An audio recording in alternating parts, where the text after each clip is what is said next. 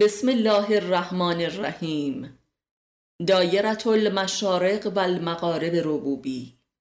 دیالکتیک های قرآنی. معلف استاد علی اکبر خانجانی. صفحه هجده. ده. محب و محبوب. محب و محبوب همچون طالب است و مطلوب و فائل است و مفعول. محب مشرقی است و محبوب هم مغربی. ولی مشرق در مغرب ظهور می کند همانطور که عاشق در معشوق. اهالی شرق طلوع خورشید را در غرب می بینند و اهالی غرب طلوع خورشید را در شرق رویت می کنند این کل سر آشکار دیالکتیک شرق و غرب و دیالکتیک همه ارزش هاست این است که هیچ کس نمی تواند خودش را ببیند و بشناسد الا واژگونه. ولذا آنکه خود را کافر و جاهل و مشرک می‌بیند در حقیقت مؤمن و عالم و مخلص است. و آنکه خود را مؤمن و عالم و مخلص میپندارد درست به عکس آن است. خود واژگون پندار است. بد است و بدبین. زیرا ظلمت است و کانون ظلم. همانطور که حتی مردمک چشم آدمی همه اشیا را وارونه منعکس می کند و آدمی بر حسب ادراک قلبی آن را بر قاعده درست می یابد ولذا هیچ کس در خودش ظهور نمی تواند کرد الا به ظلم و دروغ و واژگون سالاری. زیرا خود عدمیت است و به قول علی علیه السلام بزرگترین دروغگوی جهان است. پس آنکه خود را عاشق می‌خواند فاسق است و آنکه خود را معشوق میپندارد مفسوق است. عاشق مشرق عشق و محل طلوع آن است و معشوق هم مغرب عشق است و محل غروب آن. پس هر دو مجاری عشق هستند و تا زمانی که عشق را تسبیح کنند مجاری عشق باقی میمانند و نهایتا می‌توانند این عشق را اشاعه و ترویج نمایند و به طور عام همه را دوست بدارند برای او. هرگز نمی‌توان برای خود کسی و چیزی را دوست داشت. این تملک و تصرف است نه محبت. اگر کسی را به راستی دوست بدارید خداوند را بسیار شدیدتر دوست می‌دارید. قرآن. پس فقط بر اساس محبت الهی می‌توان کسی را دوست داشت. دوست داشتن کسی اگر به معنای دوست داشتن ذات ازلی و جاودانی آن کس باشد دوست داشتن است. و در غیر این صورت نفع پرستی شخصی و استفاده از صفات و خواصی سطحی و گذرای آن کس است که از او می و پایدار نیست. و این دوست داشتن عدمیت و فنای آن کس است. پس این دوست داشتن عین دشمنی و ادابت است مگر اینکه دوست داشتن ذات جاوید آن کس باشد که همان خداوند خالق است. پس دوست داشتن همان خدا دوستی است و بدون خدا دوستی نمی‌توان کسی را دوست داشت. پس به راستی باید گفت که اولیای الهی یعنی دوستان خدا اولیای مردم هم هستند زیرا در هر کسی خداوند را درک می کنند پس خدای هر کسی را در ذات آن کس دوست می دارند و این دوستی ذات است و جز این محبتی نیست. پس خدا دوستی عین خلق دوستی است و شکر خدا هم جز شکر مخلوق نیست. رسول اکرم صلی الله. و آنکه خود و منیت خود را دوست دارد عدمیت و ظلمت را دوست می دارد پس نمی تواند خدا را دوست بدارد و نه خلق را. زیرا ذات جاودانی خود را دوست نمی دارد که همان ضد خود است در خود. پس هر که ضد خود را دوست بدارد خود و خدا و خلق را به راستی دوست می دارد زیرا حق خود و حیات و هستی جاوید خود همان ضد خود است. و کسی که مورد محبت خدا باشد و خداوند او را دوست داشته باشد می تواند خود و خدا و خلق را دوست بدارد و خداوند طبق قولش صابران و مخلصین و مقسطین و متقین را دوست می دارد متقین یعنی کسانی که ضد خود عمل می کنند مخلصین یعنی کسانی که از خود پاک و فنا شدند صابران کسانی هستند که در قبال امور ضد خود صبور و شاکر هستند که همان بلایاست. پس خداوند انسان ضد خود را دوست می دارد زیرا خود خداوند هم ضد خودش می باشد که جهان هستی مظهر این ضدیت خدا با خود است و این عشق اوست. پس خداوند عشق را دوست می دارد و گوهره عشق همان ضد خود است و باید دانست که بدترین نوع خودپرستی و شقاوت و ظلم و بیرحمی همان پرستش خودی تحت عنوان خدا در نفس خیشتن است. و لذا خداوند فرموده خدا شما را از خودش برحذر داشته است. و نیز مکررن میفرماید که بترسید و برحذر باشید از خدا و اطاعت کنید رسولان را. یعنی پرستش هویی خداوند که در اطاعت از رسولان زنده ممکن می شود همان خدا پرستی حقیقی و عاشقانه است و خدا پرستی خودی عین کفر و اشد شقابت و ادابت است. عامه بشری آن وجوه قابل مصرف و تباه کردنی عالم و آدبیان را دوست می‌دارند نه وجه جاودانه و دست نیافتنی جهان را که همان وجه الله است که فقط قابل پرستش و تسبیح است. و آن جمال محض است که کمالش از انسان و اوجش از اولیای الهی رخ می نماید.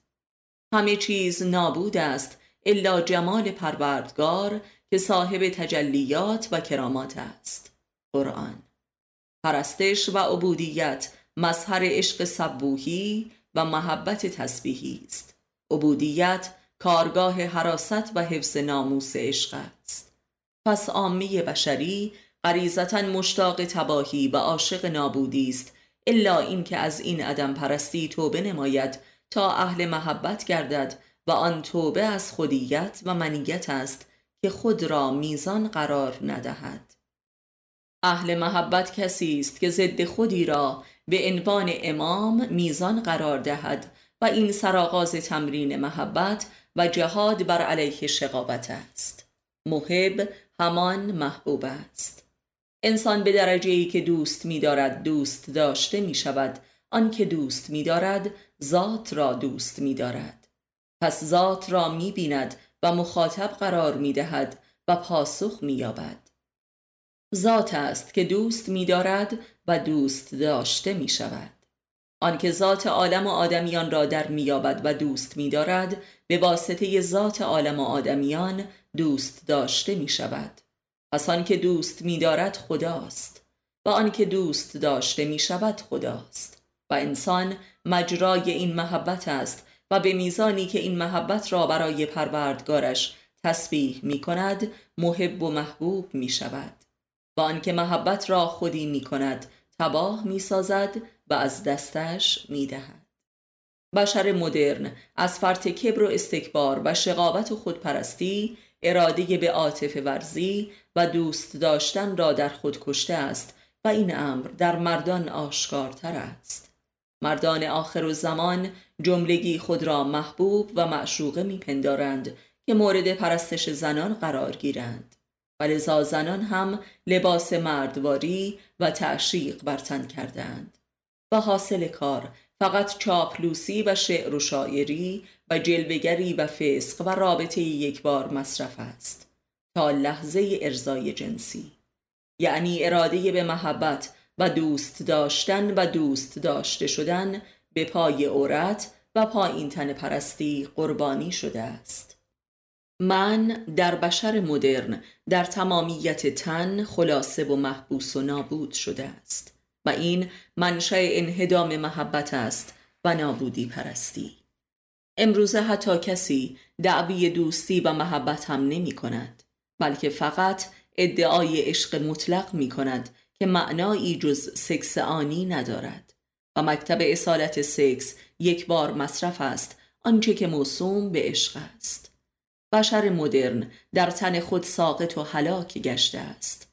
تن منی و من تنی همان درک اسفل از سافلین است.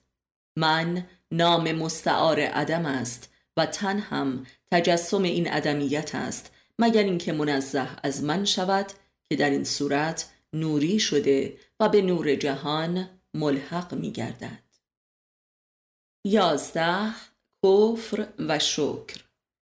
آدمی در قبال هر واقعه و واقعیتی یا به تصدیق و تایید و تمجید و تشکر از عاملش می‌پردازد و یا به انکار و تکذیب و اکراه و نفرت و ادابت با آن امر می‌پردازد.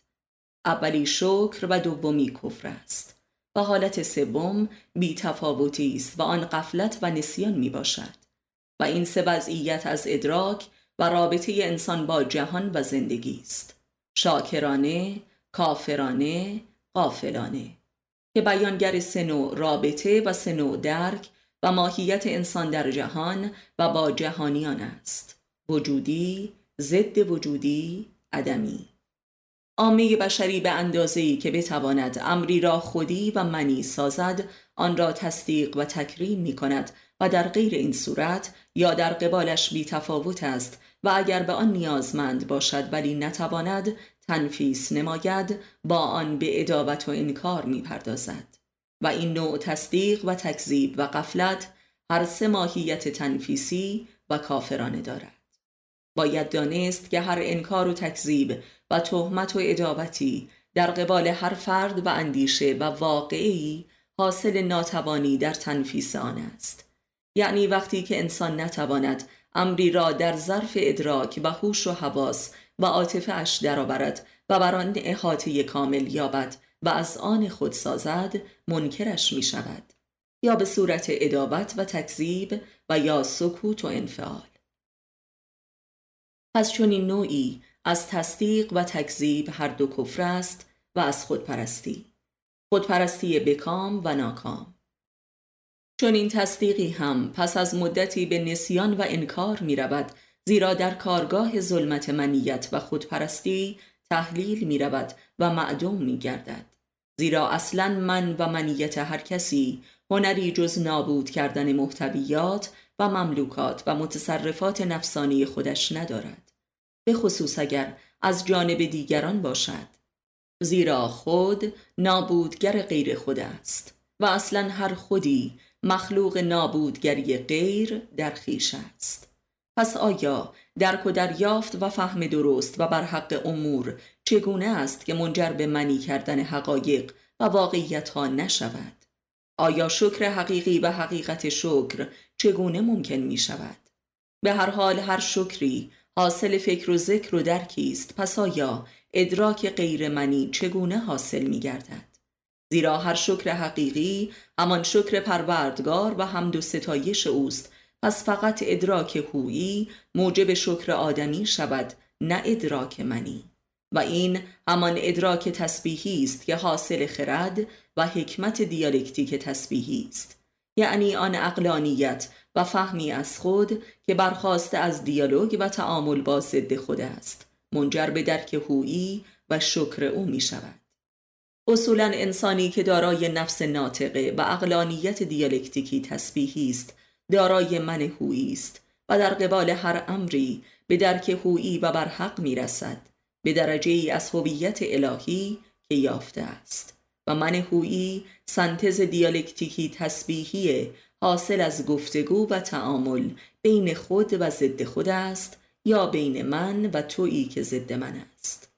رابطه فرد بشری با عالم و آدمیان با من تویی است که رابطه ای تنفیسی و تصرفی و کافرانه است یا من اویی است که همان رابطه دیالکتیکی تسبیحی می باشد و شکر حاصل درک منهویی از جهان است.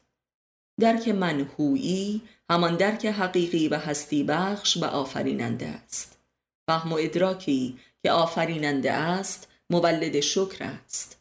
شکر از واقعی که فهم شده است و شکر از فهمی که از آن واقعه حاصل شده است. شکر احسن الخالقین و حمد رب العالمین. درکی غیر از این چه به تصدیق انجامد و یا تکذیب یا سکوت و انفعال درکی کافرانه است.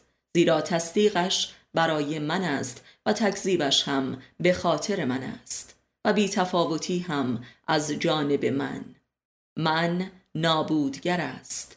یا از طریق تملک و تصرف و تباهسازی و یا انکار و ادابت من خودی ظلمانی و نابودگر است و شناختش از هر چیزی به تباهی و عبس و نابودی می رود و انکار و کفر.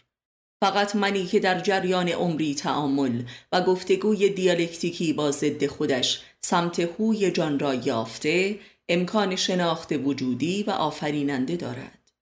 شناخت تنفیسی کافرانه و نابود کننده است و شناخت هویی شاکرانه و افزونگر و ارتقا دهنده است و می آفریند. از کفر و شکر دو نوع شناخت است. شناخت کافرانه. شناختی از من در قبال تو و به سوی من است. شناخت شاکرانه. شناختی از من در قبال توی ضد من و به سوی اوست. که اولی شناخت تنفیسی و دومی شناخت تسبیحی است. کفر و شکر دو نوع گفتگوی آدمی در نفس ناطقش با خودش می باشد گفتگوی تنفیسی و گفتگویی تسبیحی و کل شناخت و ادراک و اراده و ماهیت آدمی برخواسته از این دو نوع گفتگوست دوازده مذکر و معنس مذکر از ذکر است. پس یاد و یادآور است. ولی آنچه که از یاد متجلی و مجسم و جمالی می شود معنس است. و این است که مرد همه یادهای ازلی و قدیمش را در عرصه ظهور و بروزش در معنسی می بیند و می یابد و معنای عشق هم جزی نیست. و این است که اسمای الهی که صفات ازلی وجود پروردگارند در قلم رو به ظهور و تجلیات معنس هستند و قابل دوست داشتن و عشق و پرستش. و اصلا جهان هستی موجودات تماما تجلی ذکر و یاد خداوند از اسما و صفات ذاتش می باشد. یعنی جهان ظهور یاد خدا از خود است و ظاهری معنس و باطنی مذکر دارد. ولی عجبا که این باطن هم علاوه بر ظهور تعنیسی دارای حضور فیزیکی و مذکرانه است مثل مرد و زن و یا هر نر و ای در جهان طبیعت. ولذا ولایت باطنی هر معنسی با یک مذکر است و این است که مثلا یک زن فاقد ولایت مردانه بی بنیاد و بازیچه و سرگردان است و به تصرف بیگانگان انسی و جنی در می آید. پس ذکر باطنی یک زن باید ولی مذکرش باشد ولی ذکر باطنی یک مرد بایستی پروردگارش باشد به واسطه امامش. و اگر ذکر باطنی مرد زنش باشد این عین خودپرستی مرد است و کفرش. زیرا زن ظهور باطن مرد است و مرد بایستی از او فاصله بگیرد به لحاظ باطنی. و این عین نزدیک نشدن به شجره ممنوع است. آنان که پیروی از اوناس یعنی زن را پیشه کردند بنده شیطان شدند. قرآن و اگر این تقوا رعایت شود جمال پروردگار در این رابطه شهود می گردد سوره بقره و این جمال واحدی انسان و وسال روحانی زن و مرد است و وسالی جزین ممکن نیست. پس مذکر و معنس به مسابه زلجلال و جلال پروردگارند که اگر در رابطه دیالکتیکی و تسبیحی قرار گیرند ذات وحدانی پروردگار رخ می نماید و این ظهورها از رابطه هیه و هوه می باشد خداوند شما را از مذکر و معنس آفرید تا او را به یاد آورید. قرآن. سیزده خیش و غیر. کسی که خیش است همه را خیش مییابد و آنکه غیر است همه را غیر می‌بیند. خیشی جز وجود نیست و غیر هم صورت عدم است. از جز خداوند خیشی نیست و آنکه بی خداست بی خیش و بی وجود است.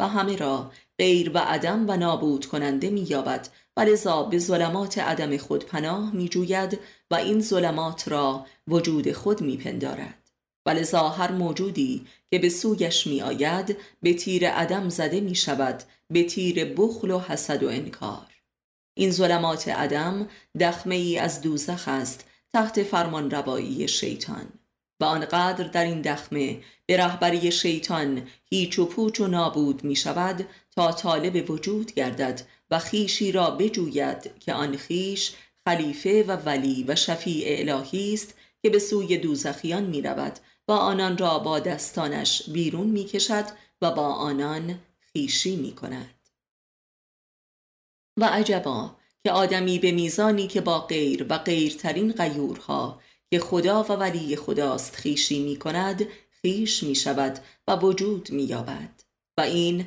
دیالکتیک خیش و غیر است. زیرا آدم عدمی وجود را غیر می یابد آنچه که ذکر نامیده می شود چه ذکر الهی و چه ذکر عرفانی حاصل از معرفت نفس. چیزی جز یاد خیش نیست که یادی در قلم رو به دهر و حیات گذشته است و یا یاد ذات ازلی خیش در اسائه هر غیری در جهان روابط اجتماعی ما در خانه یا جامعه به میزانی که خیش می شود ضد ما می شود و این ضدیت. اگر تسبیح شود این رابطه به سوی هویت الهی عروج می کند و در غیر این صورت این رابطه به اشد غیریت تا سرحد ادابت می رسد که معدوم کننده می نماید ولذا امر به تقوا به معنای برحضر بودن از خود و رو کرد و اطاعت از غیر خود یا ضد خود الهی خود در محور دین قرار گرفته است.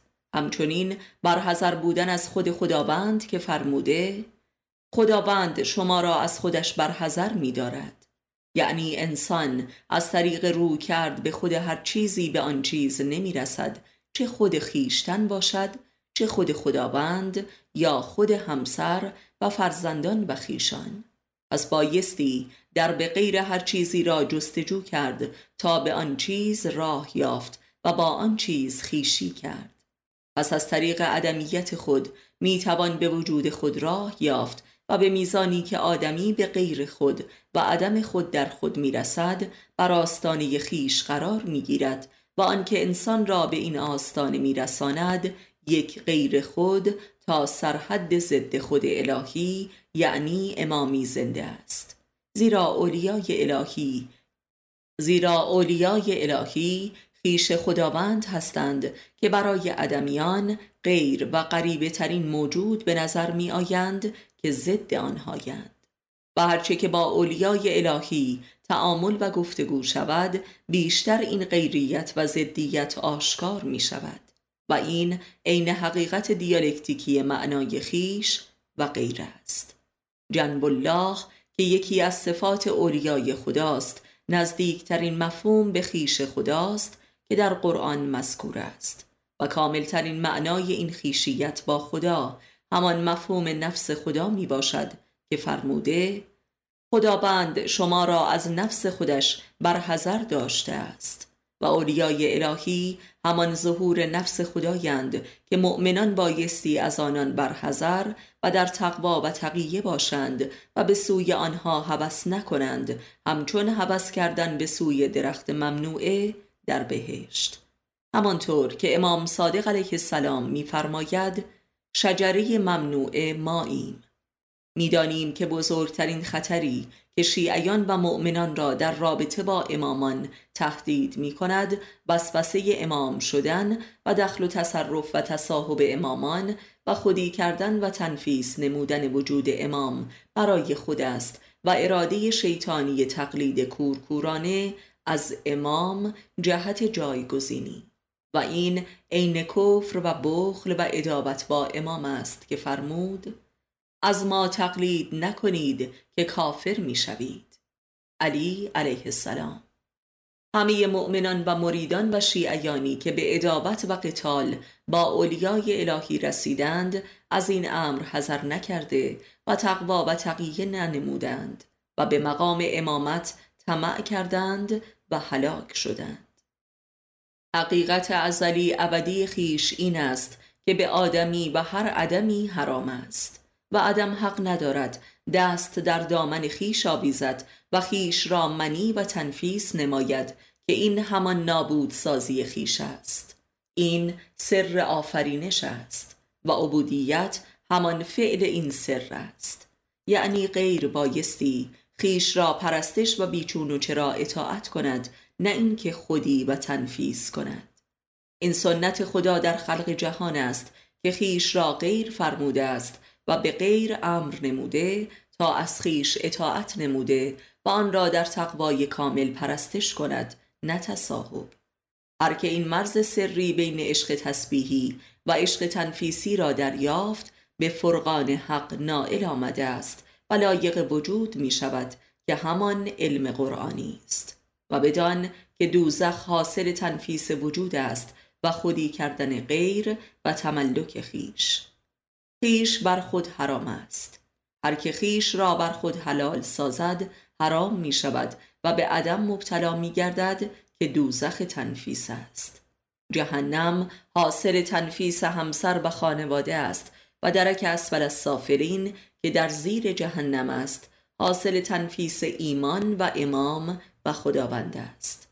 هر که خیش را بر خود حرام کند محرم و حلال می شود و هر که خیش را بر خود حلال کند حرام می گردد. و این دیالکتیک خیش و غیر و حلال و حرام است.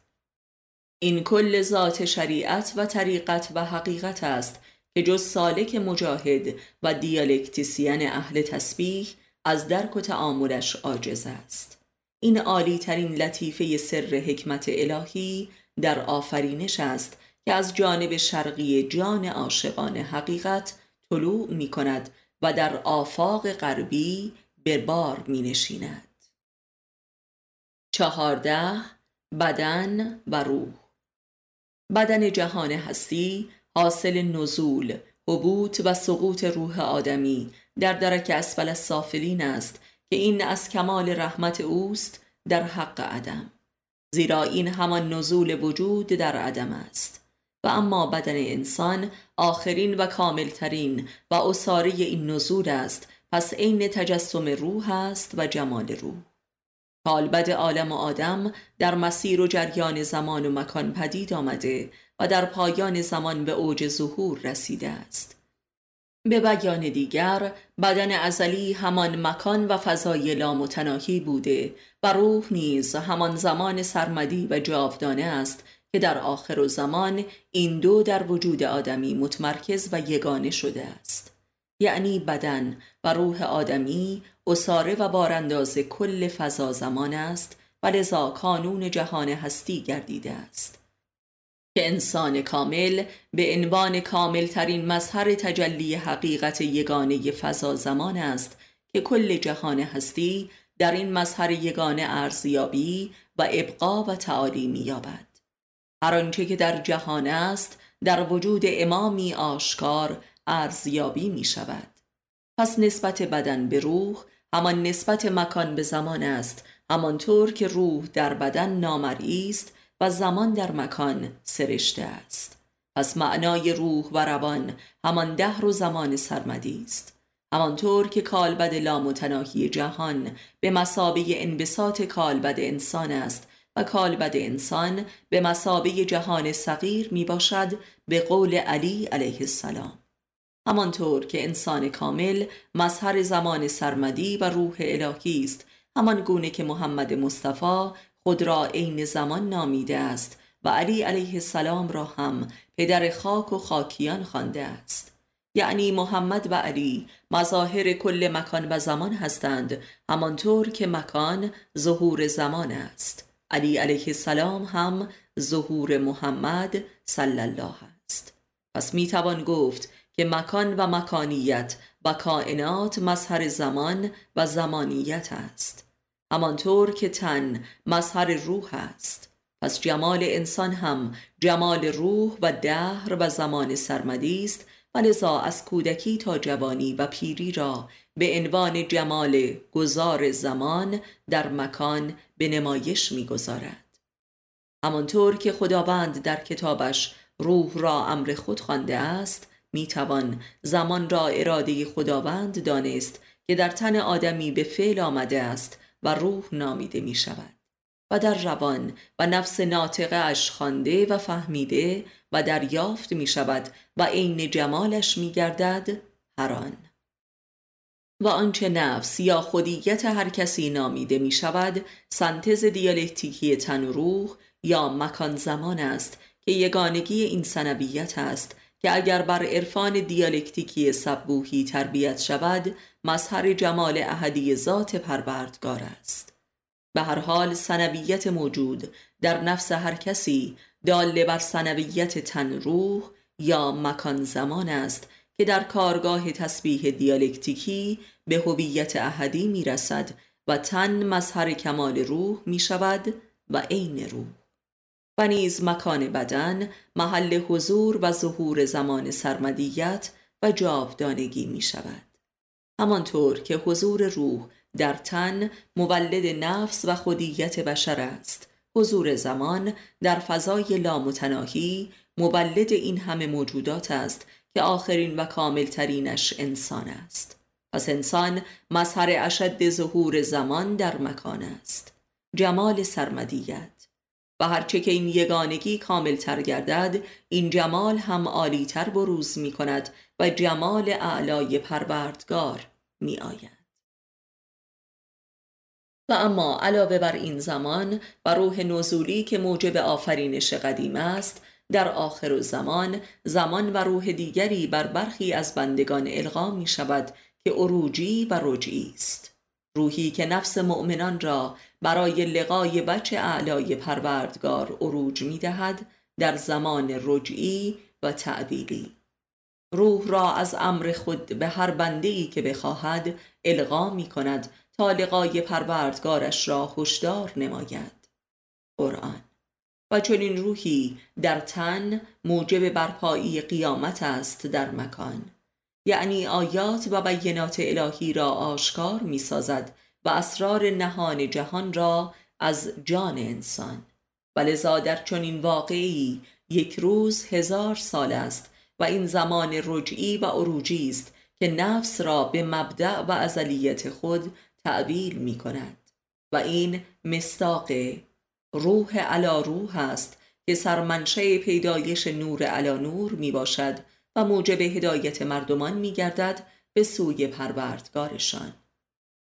زیرا انسان دریافت کننده و حامل چنین روحی به واسطه نفس واحدش کل بشریت را به سوی پروردگار عالم بالا می کشد و باز می گرداند و در این رجعت است که قیامت ها رخ می دهد زیر و رو شده و روی به پروردگارشان می کند قرآن در این رجعت است که بدن صغیر انسان در مکان کبیر جهان توسعه و بست و رشد مییابد و با جهان یگانه می شود و این انسان همان علی کبیر است و همراهیان مؤمنش در این رجعت هم راشدون نامیده می شوند طبق کلام الهی در کتابش.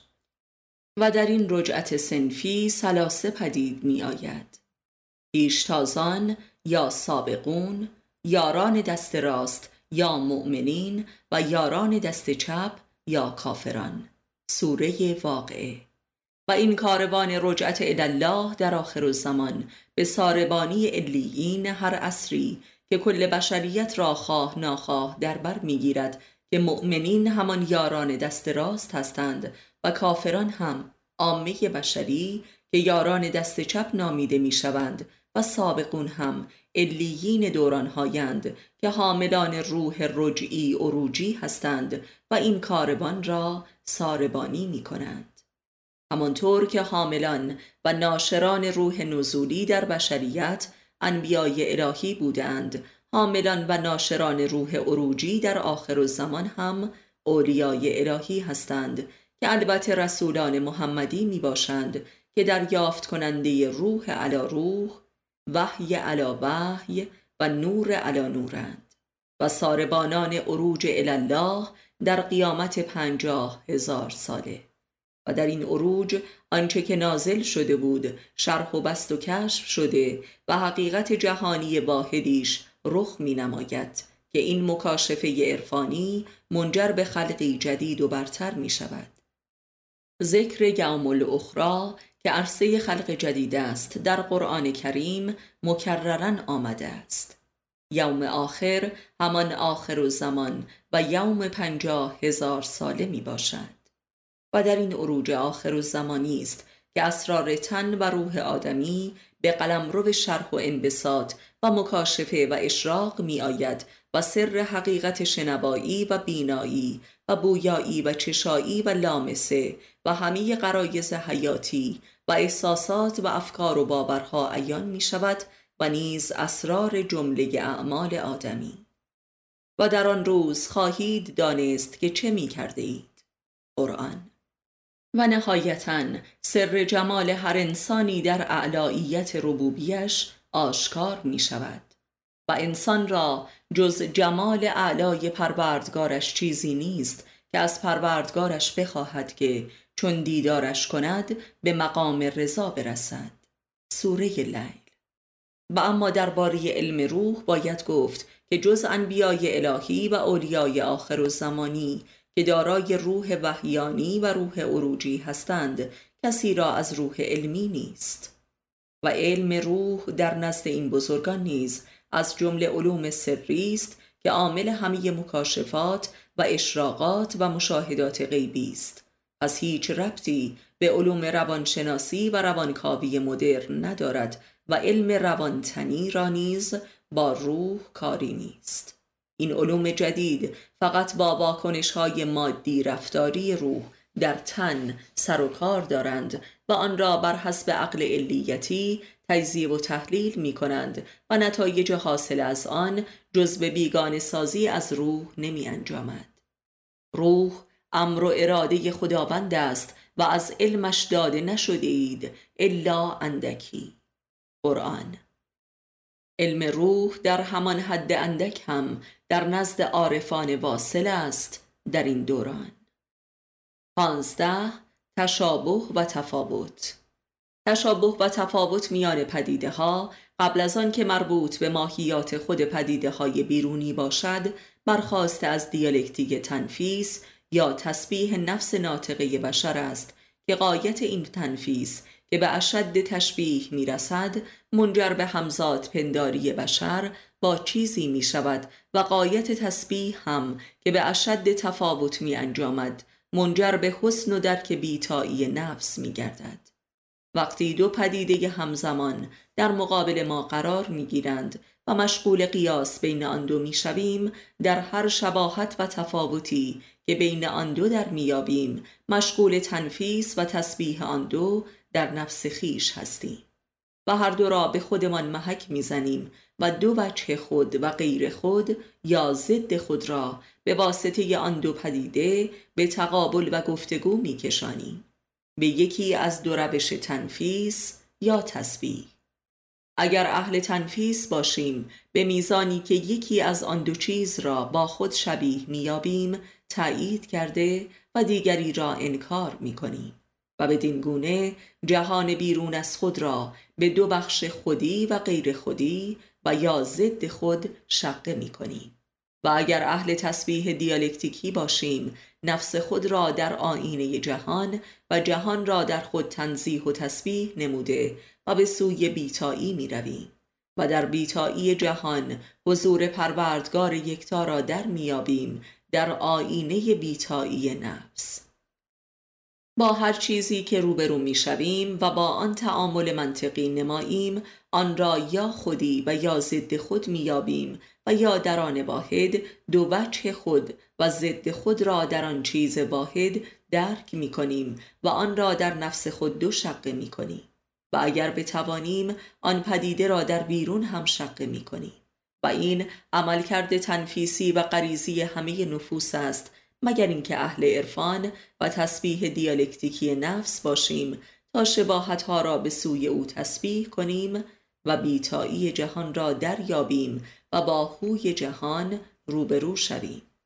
و اما اشد خودیت و ضد خودیت ها در قبال یک انسان الهی و عارف واصل در نفوس مردمان رخ می دهد تا آنکه اولیای الهی را عین خود مییابند و با ایشان احساس همزاد پنداری می کنند تا اینکه امر به اطاعت بیچون و چرا پیش آید که به ناگاه ولی خدا را ضد خود مییابند.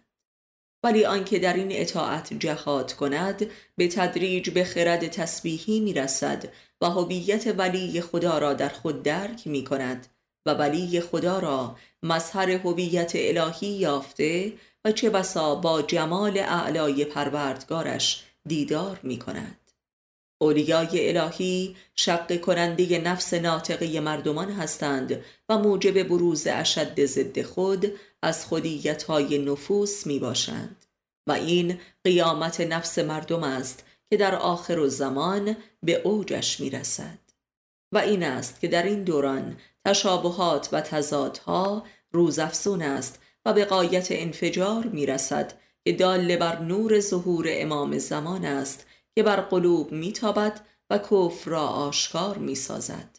تا از آن توبه شود.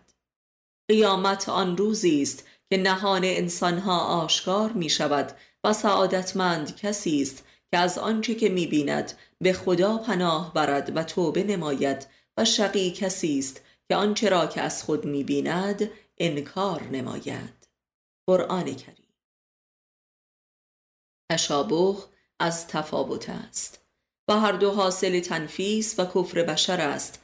حق در درک بیتایی احدی پدیده هاست که حاصل تسبیح شعور و شناخت دیالکتیکی است. شباهت ها و آشنایی ها را برای خداوند تسبیح کن تا به بیتایی وحدانی هر امری نائل شوی و به حق وجودش برسی. و چون این تسبیحی عملا جز در اطاعت بیچون و چرا از امامی هی ممکن نمی شود که مظهر بیتایی حق است. اطاعت از خو است که نفس را من زدایی می کند. یعنی عدم زدایی و این همان شباهت زدایی است. شباهت ها توهمات کافرانه و منیت ها و عدم سازی است هرچرا که شبیه خود می کنی نابود می کنی